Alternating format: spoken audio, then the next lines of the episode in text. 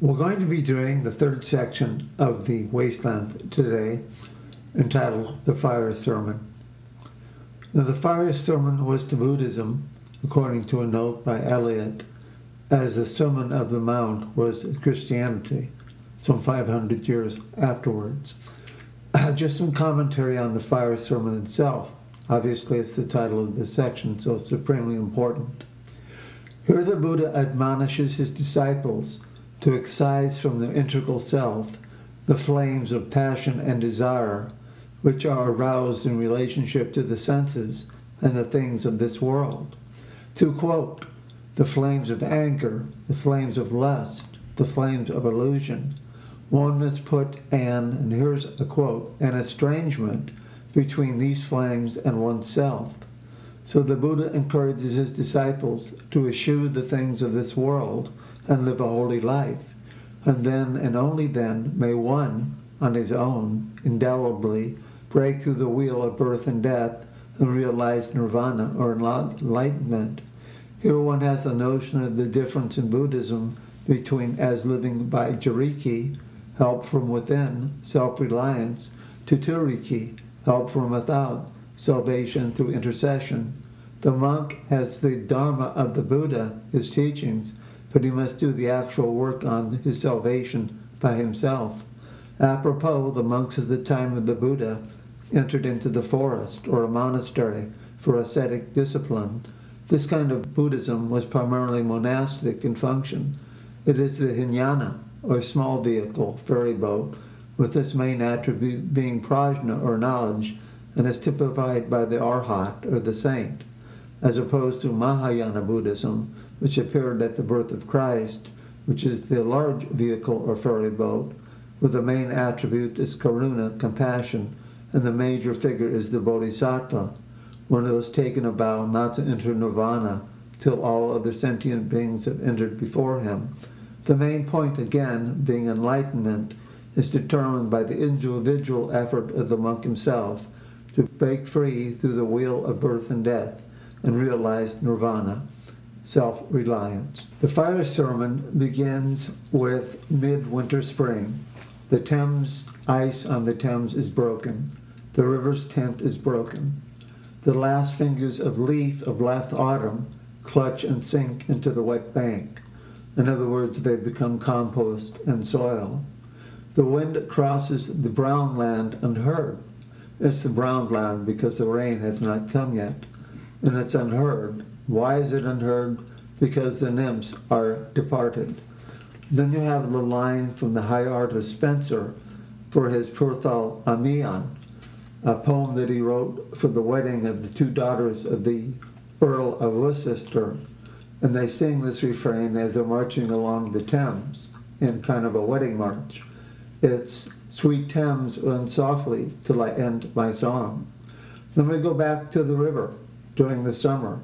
The river bears no empty bottles, sandwich papers, cardboard boxes, cigarette ends, or other testimonies of summer nights.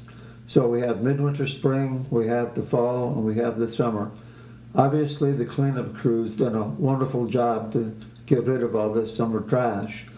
And then we go again to the nymphs. The nymphs are departed, and their friends, or their friends, the spoiled heirs of city directors. So the loitering heirs of city directors departed, as the NIMS have, but they have left no addresses, which is a key theme in the wasteland, because no one really has an address in the wasteland. Identity is always up for grab. And then by the waters of Leman, I sat down and wept. Leman in Old English means lover. But Leman is also an attribute of Margate Sands, where Eliot came to recover from his mental breakdown.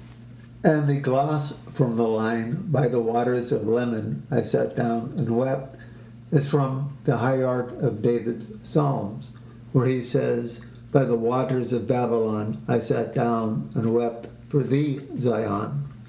In 587, King Nebuchadnezzar of Babylon conquered Israel and deported a vast amount of people of Israel to Babylon and sent back an equivalent number of people to live in Israel. And they were called the Samaritans. But in 532, Cyrus the Great, the great Persian emperor, who was called the King of Kings, conquered Babylon and allowed the Jews to return to the home, actually encouraged them to return home to rebuild the temple and to restore the cultural identity. Because of this, he was anointed a Messiah, the only non Israelite to be anointed a Messiah.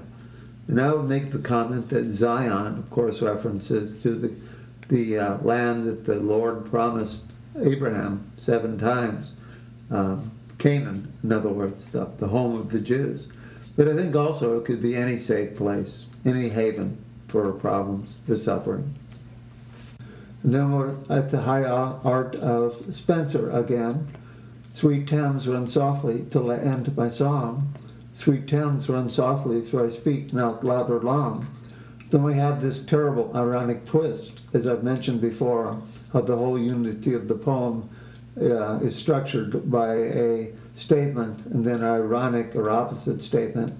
So he makes this, this statement here, which reminds me of a line from Rhapsody in a Windy Night, the last twist of the knife.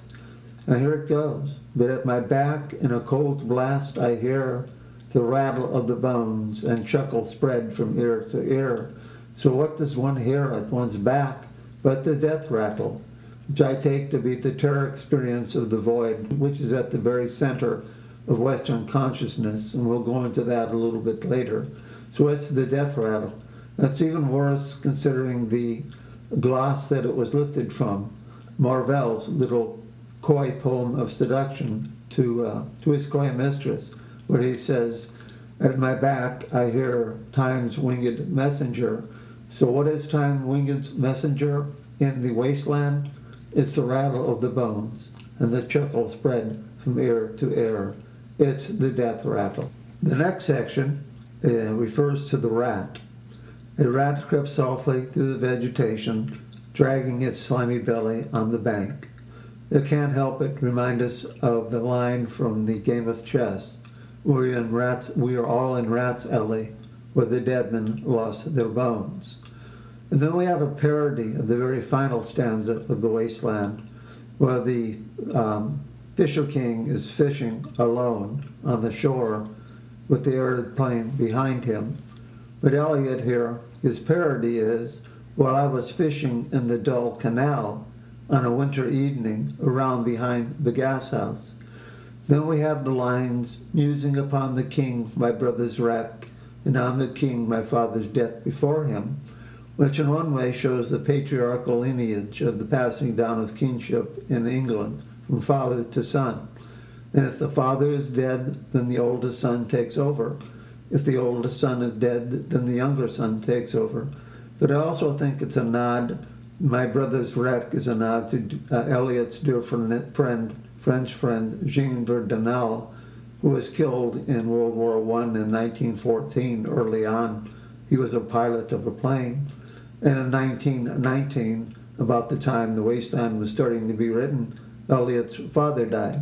So therefore, my brother's wreck, my father's death before him. And then you have a coming together of the two great movements in Freud of Eros, the self animating principle, and Thanatos, the reality principle, the death principle.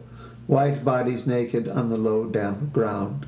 So this can either be two white bodies naked copulating, uh, as an example of eros, or two white bodies are dead on the damp ground, which is an embodiment of thanatos. Then it goes on to state, and bones cast in a little low, dry garret. A garret is an attic. It brings us back to Madame Sosostris with her uh, horoscopes and her tarot cards. So the bones are cast to uh, foretell some sort of a future event. But what really is happening again, we have the rat again. It's rattled by the rat's foot only year to year. So these bones that are cast are not even looked at at this particular time because the only um, personage within the context of the garret is the rat, and that only comes year to year at one time. Then we go on. But at my back, from time to time, I hear, which is kind of a repetition of the cold blast I heard at my back that we looked at before. But at my back, from time to time, I hear the sound of horns and motors, which shall bring Sweeney to Mrs. Porter in the spring. Now, Sweeney for Eliot was the ape man, the uncouth man, and Sweeney erectus, Sweeney brandishes a scalpel in a brothel and scares the hell out of everybody.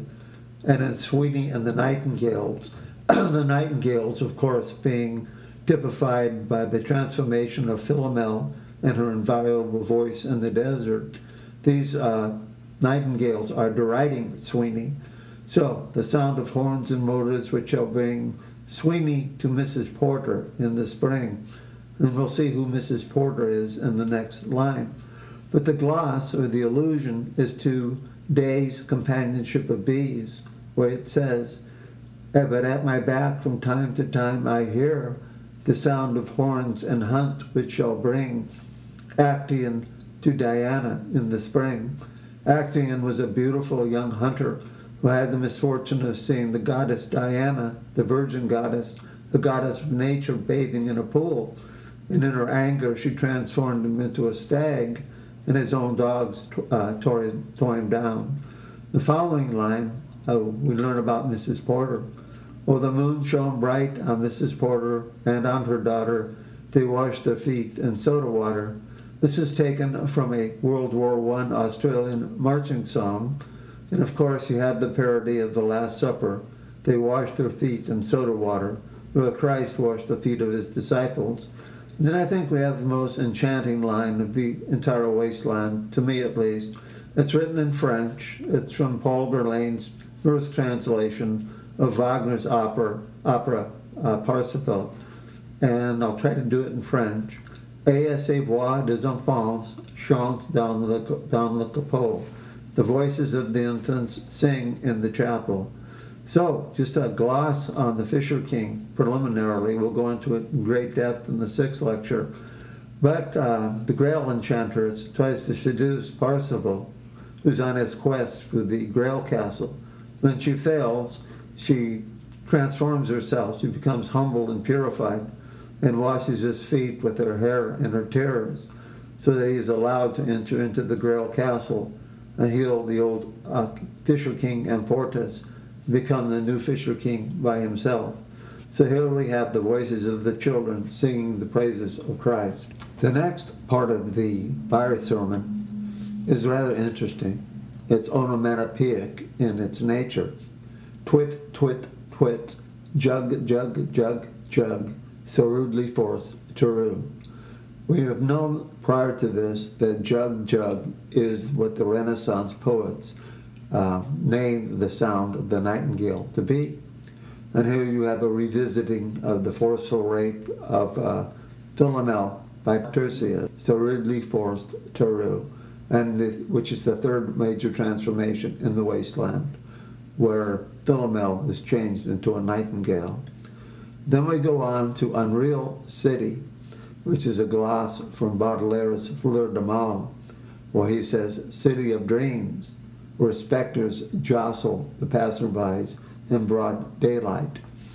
And then, under the brown, brown fog of a winter noon, Mr. Eugenides, the Smyrna merchant, which reminds us of the tarot card of the merchant of Madame Sosostris, plays. And Mr. Eugenides is the Smyrna merchant. He's unshaven, a pocket full of currants. Currants are kind of like raisins. And he asked me in Demotic French, Demotic just meaning ordinary French, to luncheon at the Cannon Street Hotel. The Cannon Street Hotel was a hotel in London on Cannon Street. It was a venue where many businessmen would come from continental Europe and stay there but it was also a hotel known for its homosexual liaisons. And then the persona goes on to say, and followed by a weekend at the Metropole. The Metropole was kind of a swanky um, hotel in Brighton, in the southern coast of England. And then we come to the figure, the problematic figure of Tiresias, not Tertius, but Tiresias, the great prophet. Um, Tiresias, at one point in his life, went out walking with his staff, They came across two snakes copulating. He touched the snakes and was transformed into a woman. Seven years later, he was out walking as a woman and found the two snakes copulating again and touched them with his staff and was transformed back into a man. Of course, Jove and Juno, the head gods at that time, um, decided they would make a bet.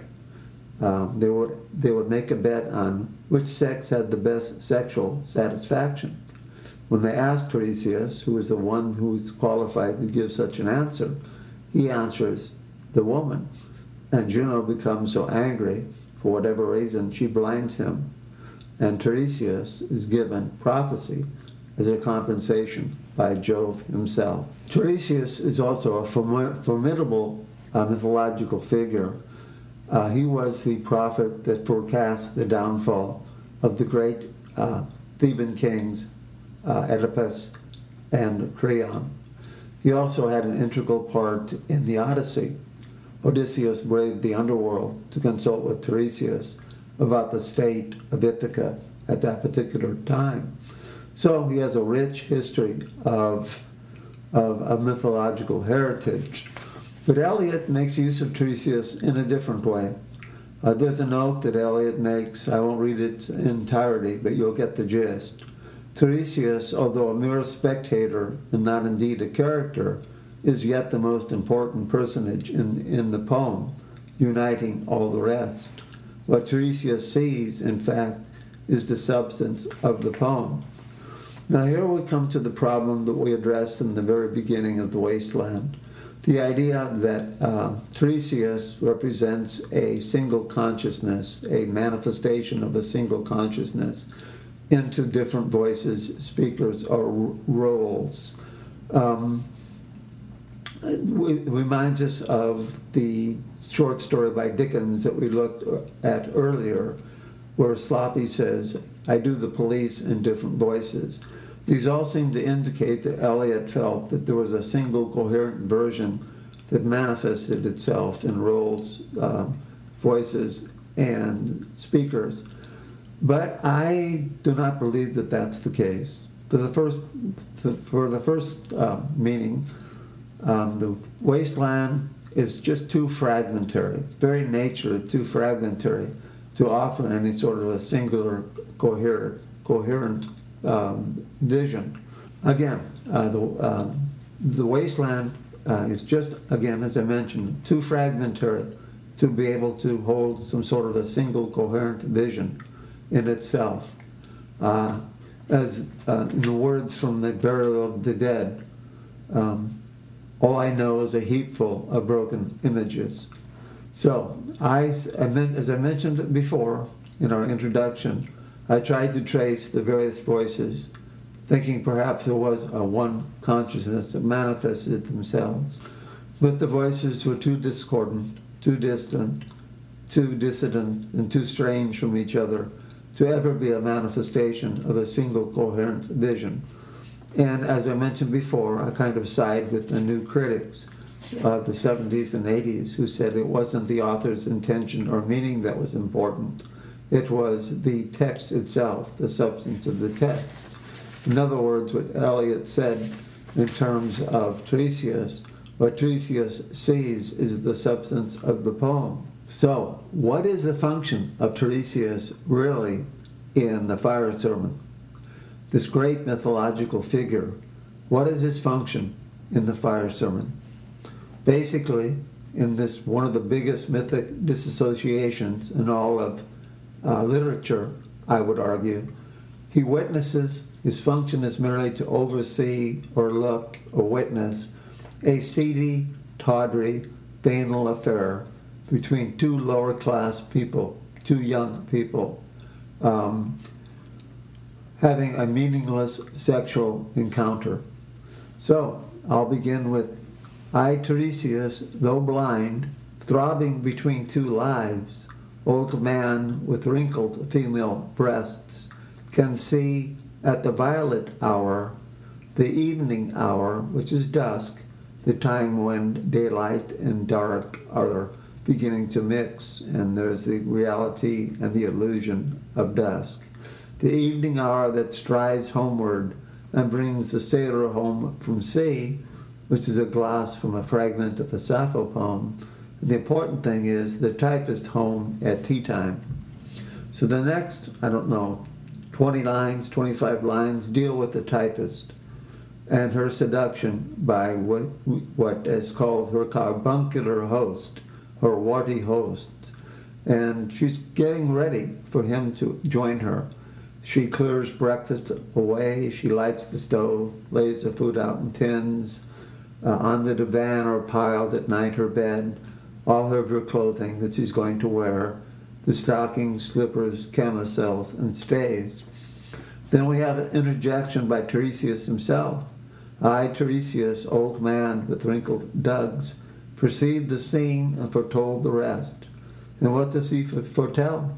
It is merely this meaningless sexual encounter between the secretary, uh, I mean the typist, and the young man.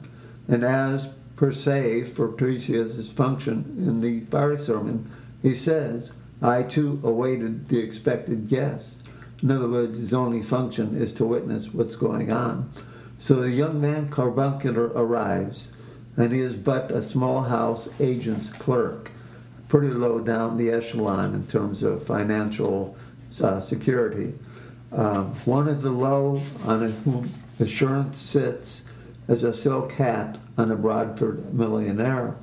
Bradford was a town in northern England that got very rich um, because of this they supplied the munitions for the uh, war effort. And there were a number, not a number, but several um, people who became millionaires off speculation on that munitions that was given to the army. And then uh, it goes into the actual seduction of the carbuncular host to the slutty typist. Uh, the time is now propitious as he guesses. The meal is ended. She is bored and tired, endeavors to engage her in caresses, if undesired. In fact, she's really not very much interested in having sex with this man, but just goes through the motions. And his exploring hands encounter no defense. His vanity requires no response, makes a welcome of indifference. And I, Tiresias, have foresuffered all and acted on the same divan or bed. So there he suffered again the seedy, banal, tawdry affair on the same divan or bed. I, who have sat by Thebes below the wall, um, he was instrumental in the bringing down of the great Theban kings uh, Oedipus and Creon, and walked among the lowest of the dead which uh, describes uh, Odysseus as entering into the dangers of the underworld to consult the spirit of Theseus about the condition of his homeland in Ithaca. Then finally, he bestows one final patronizing kiss. Patronizing, I think, is the key word, and gropes his way, finding the stairs unlit. Apparently, she couldn't even afford lights to enlighten her stairs. Then we focus on the typist herself and her reaction to the sexual encounter. Uh, she turns and looks a moment in the glass. Her brain allows one half formed thought to pass. And here's her judgment on just what's happened with this seduction. Well, now that's done. I'm glad it's over. In other words, this encounter, this sexual experience, was absolutely meaningless to her whatsoever.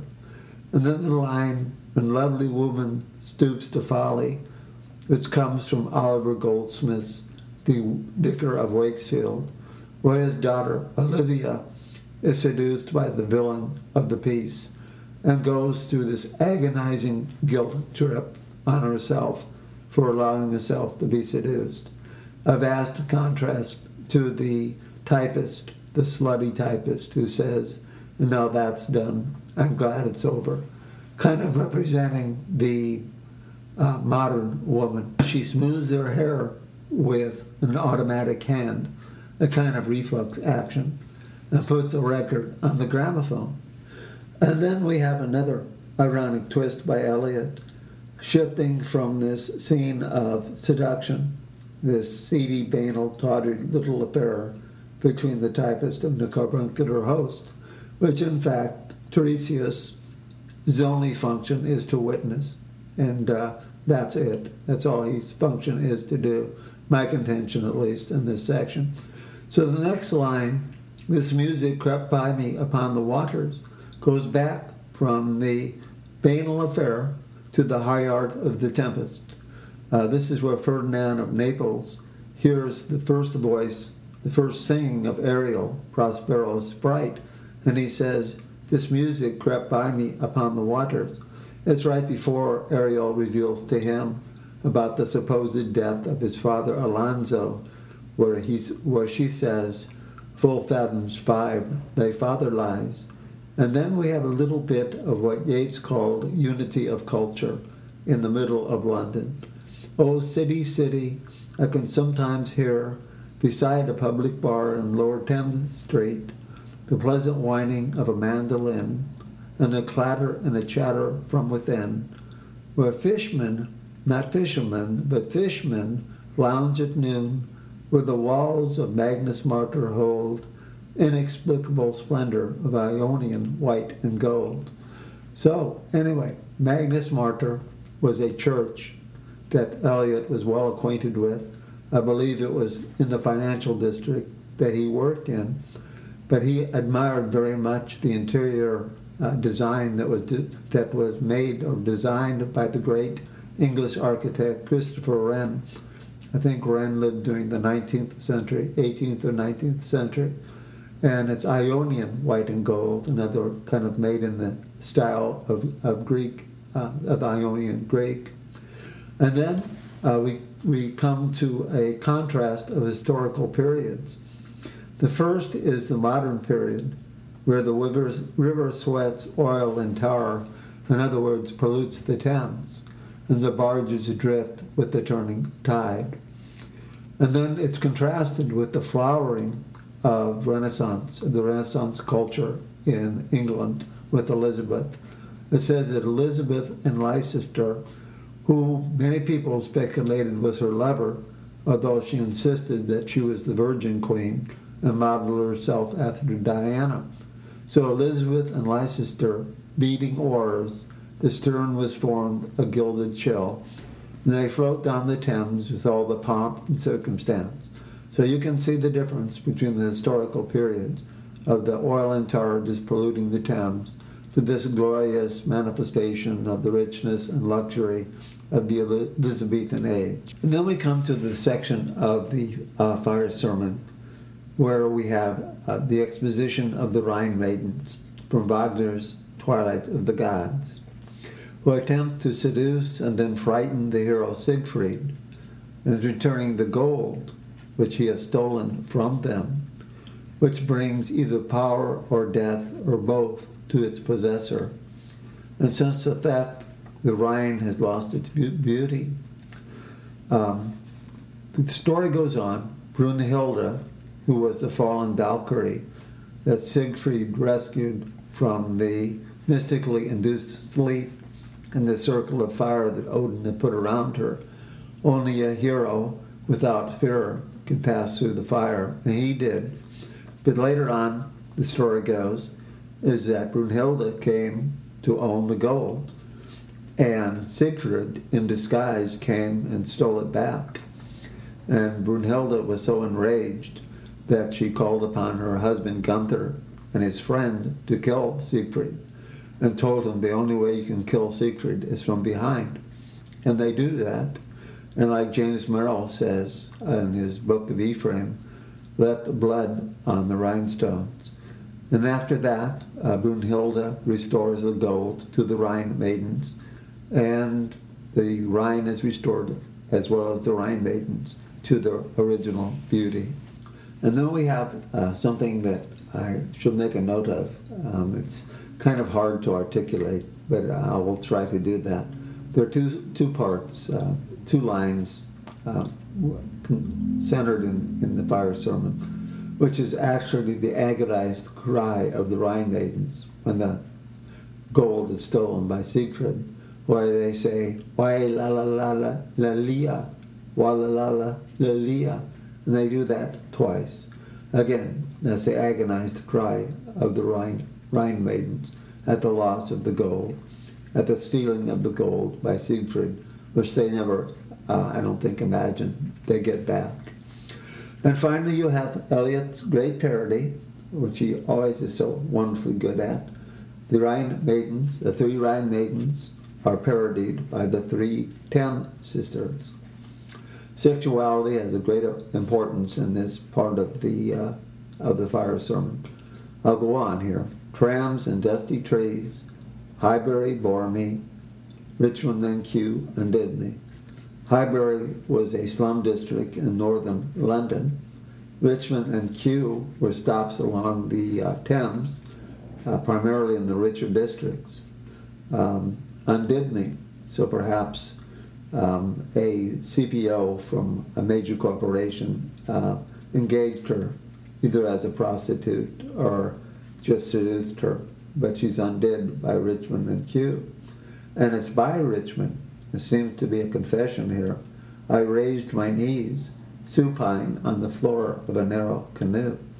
I don't know if you can have an act of sex on the floor of a narrow canoe, but it seems to indicate that that might be the case.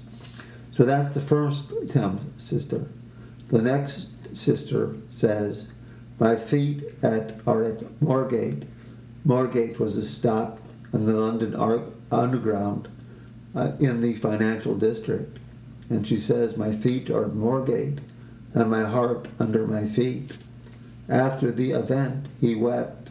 He promised a new start. So we have the eternal triangle between the husband, the wife, and the mistress.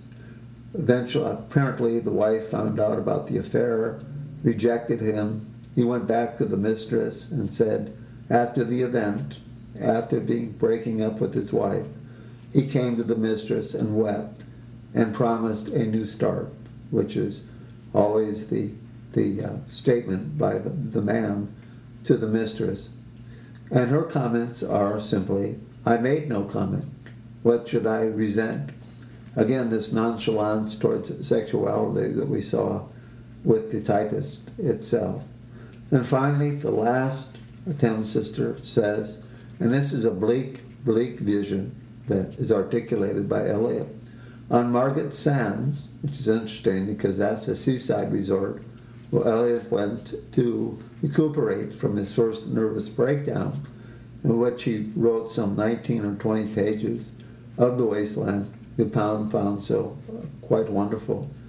And it goes on, on Margate Sands, I can connect nothing with nothing. The broken fingernails of dirty hands, my people, humble people, will expect nothing. La la. And that's the end of the story of the Rhine Maidens and the Thames Sisters. And then we have a whole shift of the paradigm. Uh, Eliot makes a note that he had brought together, and it was no um, no fluke, that he brought together the, the two great aesthetic traditions. In the East, the fire sermon, and in the West, Augustine's Confessions. So you have the line, to Carthage then I came. In other words, Augustine. Uh, um, Carthage was an ancient northern African city that Augustine lived as in a young man. Now, Augustine was quite a profligate as a young man. He had several concubines in Carthage. He would later call Carthage the city of unholy loves. He even had a son by a union with a uh, concubine. So to Carthage, then I came. So um, I also want to mention that Augustine later on in his life became one of the most esteemed and important doctors in the Catholic Church. And as Elaine Pagels said in her in her writings, he essentially in, invented original sin, where all human beings, adult human beings, as well as newborn babies, are inflicted with mortal sin. And she called it a sexually transmitted moral disease. So, to Carthage then I came. So, this is Augustine coming to Carthage. And then we have uh, uh, some lines from the fire sermon intermingling burning, burning, burning, burning. Remember the flames of passion and desire that arise from the senses and their contact with the things of this world. And then directly quoting the Confessions, uh, Eliot has Augustine say, O Lord, thou pluckest me out. O Lord, thou pluckest burning. And here I think we can find what I had previously mentioned the difference between, in Buddhism, Turiki and Turiki. Turiki is the way of the monkey, and Tariki is the way of the kitten. In Tariki, when the kitten meows, the mother cat comes, grasps him by the scruff of his neck, and brings him to safety.